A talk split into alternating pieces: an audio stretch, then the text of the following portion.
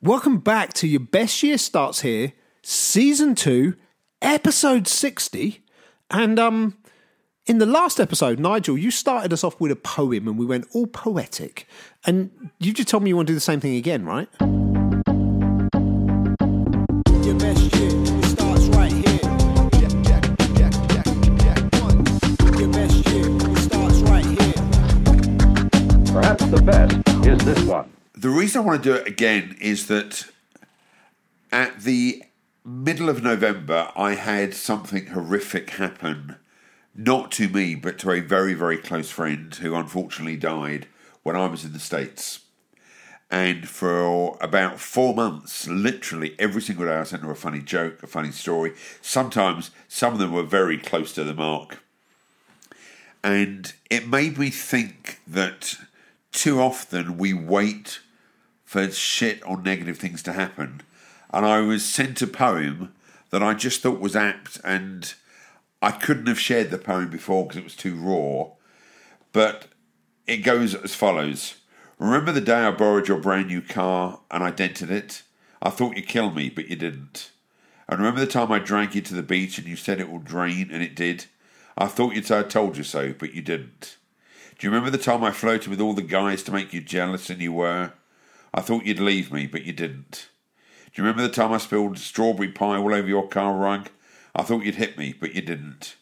And remember the time I forgot to tell you the dance was formal and you showed up in jeans? I thought you'd drop me, but you didn't. Yeah, there were lots of things you didn't do, but you put up with me and you loved me and you protected me. And there were lots of things I wanted to make up to you when you returned from Vietnam, but you didn't. We all think there's going to be time to say the things we need to say. Yep. And we all think there's going to be time to do the things we want to do. And I'm telling you now, the time to do the stuff you want to do is right now. I was blessed, and I'm going to publicly share this, that I told my friend Michelle how I felt. And I sent her messages every day. And I sent her funny stuff. And I've got some great voice messages from her where she's absolutely laughing.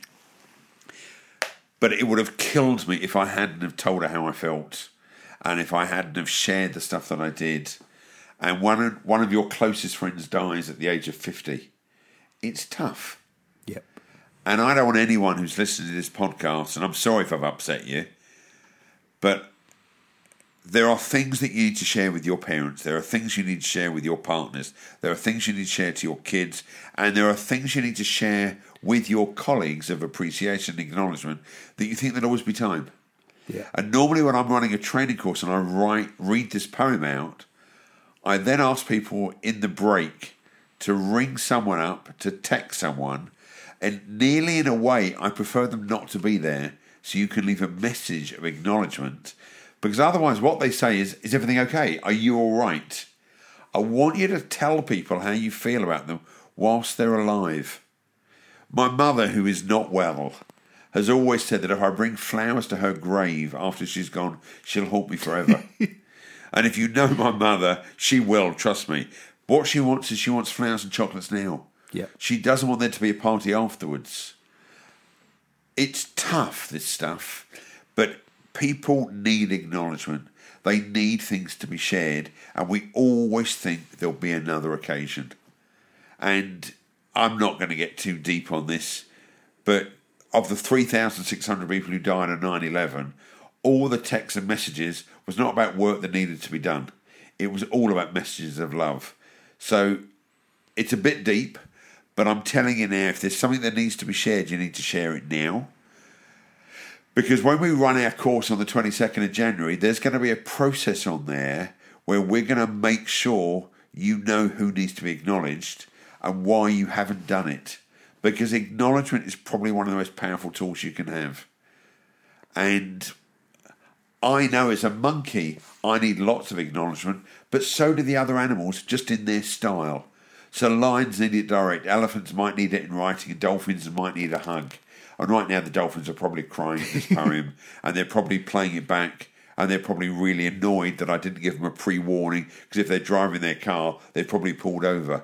But acknowledgement, recognition. You know, someone once asked me, "What are the three most important things that people want in the workplace?" And I always say it's acknowledgement, recognition, and then money. And then if you add an S on the end, that stands for arms, and arms are for hugging and not for killing. And it is deep what I'm sharing, and it seems a bit deep for early in January. But if you want to have your best year ever, the people who are around you, whether it's work colleagues, relations, children, if you have their support and they feel acknowledged and res- respected, you'll get masses from them. And you're not giving them acknowledgement to get something in return. You give them acknowledgement because they deserve it. So, Neil, I'm acknowledging you for the masses of work you do for this podcast after you leave my house.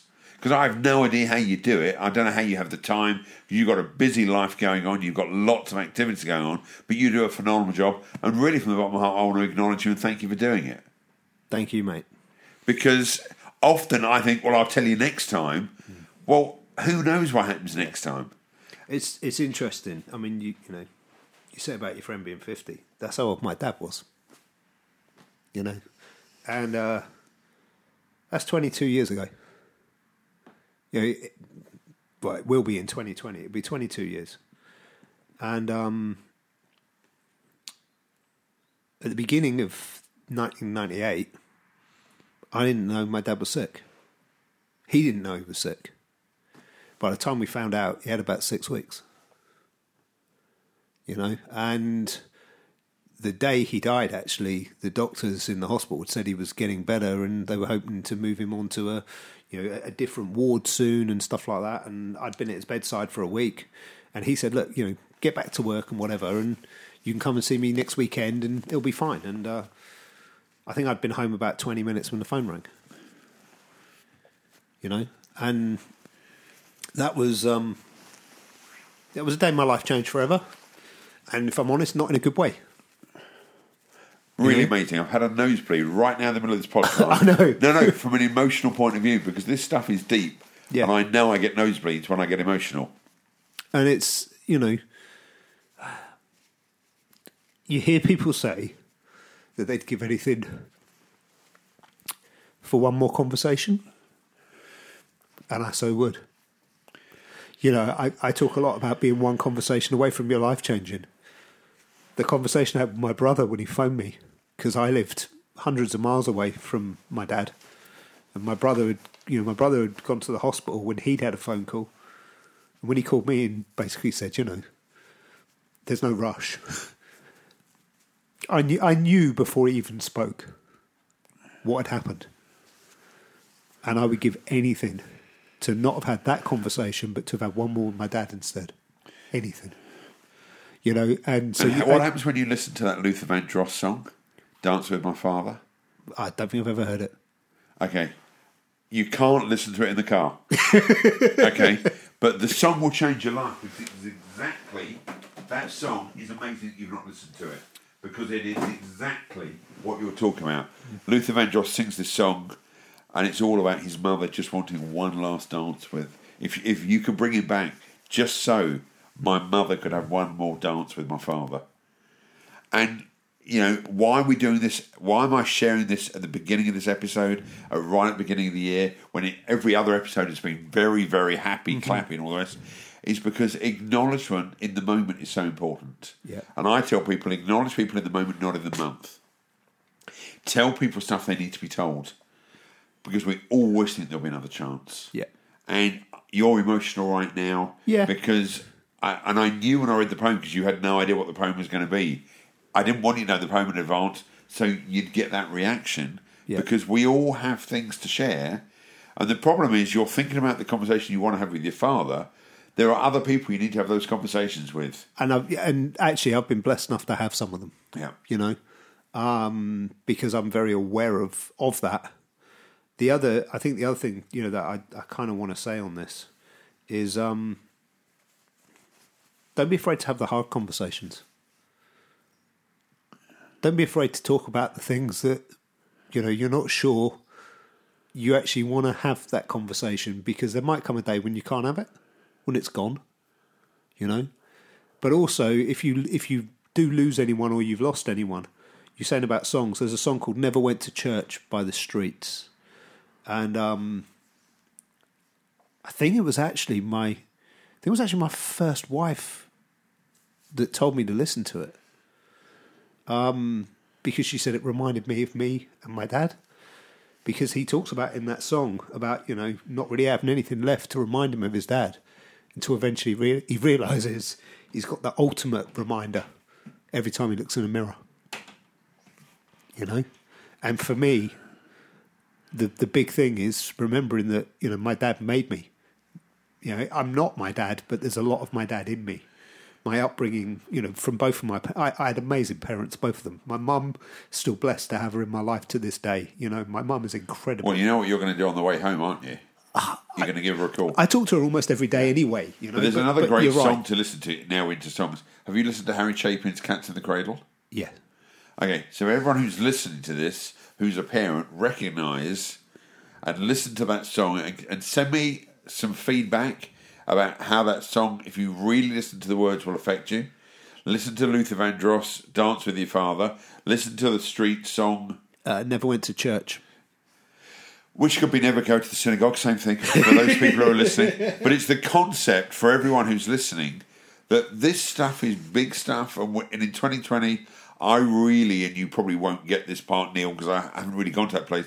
I really want to go to a deeper level for our listeners that they understand that for all of us to get there, we've got to reach into ourselves and find out what's really important. Yeah, well, change change happens within, and um, maybe maybe we'll make this the, the topic of the next episode, right? Something that I hear loads of people talk about is leveling up. Like, I want to level up in my life. I want to get to the next level, next level, next. Something I've realised, especially in the last probably twelve to eighteen months, is if you want to level up, there's something else you have to do first, and that's level in. Until you go really deep on who you are, what matters to you, what makes you tick, why you do the things you do, until you peel back the layers of the onion and really understand you as an individual, you're holding yourself back from what you could be doing. Because your true potential comes with a deeper understanding of who you actually are. And one of the big lessons that I've had actually over the last probably five to 10 years, but last five years especially, is I've got to know myself on a much deeper level. And do you like you see in the mirror? I can put my head on a pillow and be cool with myself. All right, well, I there's going to be used. I never used to do that. Well, there'll be another poem in the next episode, probably which some people will know by Michael Jackson, "Man in the Mirror." Okay, that's not a poem; it's a song. But hey, we've gone we've gone there with songs and poems and all kinds of things, and we've also gone there with the timer running out, with nosebleeds, with close to tears, with all kinds of stuff. So this has been the emotional episode of Your Best Year starts here, um, and we will be back next week with a different episode for you.